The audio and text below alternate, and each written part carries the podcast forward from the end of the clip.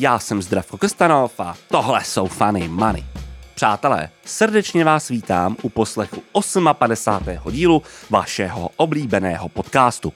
Máme za sebou pozoruhodný týden. Týden, v němž jsme dokonce navštívili Brno, kde jsme se těšili z existence rodinných firm. Taky jsme se tam dozvěděli o tom, že bez Ruska skoro nevydobíte tušku, nebo to, kdo kupuje jednu z nejvíce pozoruhodných staveb v Praze a proč. Prostě super kruh plný informací a zábavy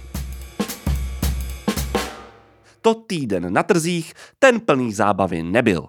S&P 500 klesá už pátý týden v řadě a vtechuje výprodej i okolo 80%. I při takových slevách zůstává let kde nicméně management super bearish a nepřikupuje ani akcie vlastních firm. To už je hodně přísný signál. No a my u těch přísných signálů zůstaneme i nadále, neb Vlad Tenev nedělá svým akcionářům vůbec radost. Ano, přátelé, jsme na území Robinhoodu, tradingová platforma, která zažila se začátkem pandemie bezprecedentní vzestup, nezažívá teď vůbec dobré časy. Pík nastal během druhého kvartálu roku 2021, kdy měl Robinhood 21,3 milionů měsíčně aktivních uživatelů. Od té doby to jde dolů, dolů a dolů a Q1 2022 hlásí 15,9 milionů. To je pořád vysoko nad předpandemickou úrovní, ale ten propad není nic, o čem byste hrdě psali domů. CFO Robinhoodu to komentoval ve smyslu, že uživatelé s menšími zůstatky na tomto trhu nic moc nedělají a tak počet těch měsíčně aktivních prostě klesá. Hoodu, což je ticker, pod nímž se firma traduje, nicméně odchází ta mladá generace. Ta generace Z, což měla být ta generace, která z aplikací vyroste, a to jak v skutku věkově, tak i finančně. Odchází i přesto, že jim tam firma sype jednu podivnou kryptoměnu za druhou. I přesto, že se vytasí s vlastní kryptopeněženkou a i přesto, že činí akvizice, jimiž se snaží zlepšit svou propozici, jako třeba pomocí Ziglu.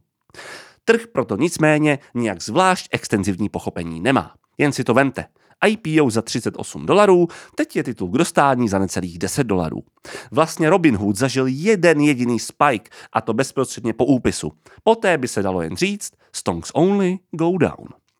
Robinhood se padajícímu počtu uživatelů i padajícím tržbám snaží nějak vzdorovat. Propustil 10% lidí a zavádí novinky typu půjčování akcí. To se však mnohdy nesetkává s radostí, ale spíše s výsměchem. Jen čekněte Twitter. No a aby toho nebylo málo, Robin Hood klasicky dostal napáleno i od Charlieho Mangra. Je snadné překombinovat dobrý nápad. Jen se podívejte, co se stalo Robin Hoodu od svého píku až sem. Nebylo snad jasné, že se něco takového stane? Ptal se řečnicky na setkání akcionářů Berkshire Hathaway Charlie Munger. Firmu Vlada Teneva však napálil už dříve, a to když se ukázalo, jak dělá biznis, tedy jak prodává order flow velkým finančním hráčům. Disgusting, zvolal tehdy staroučký moudrák. Přeberte si to, jak chcete. Tohle nebyla ani investiční rada, ani nerada, ani nic takového. Jediné, co radíme, je jolo, ale opatrně.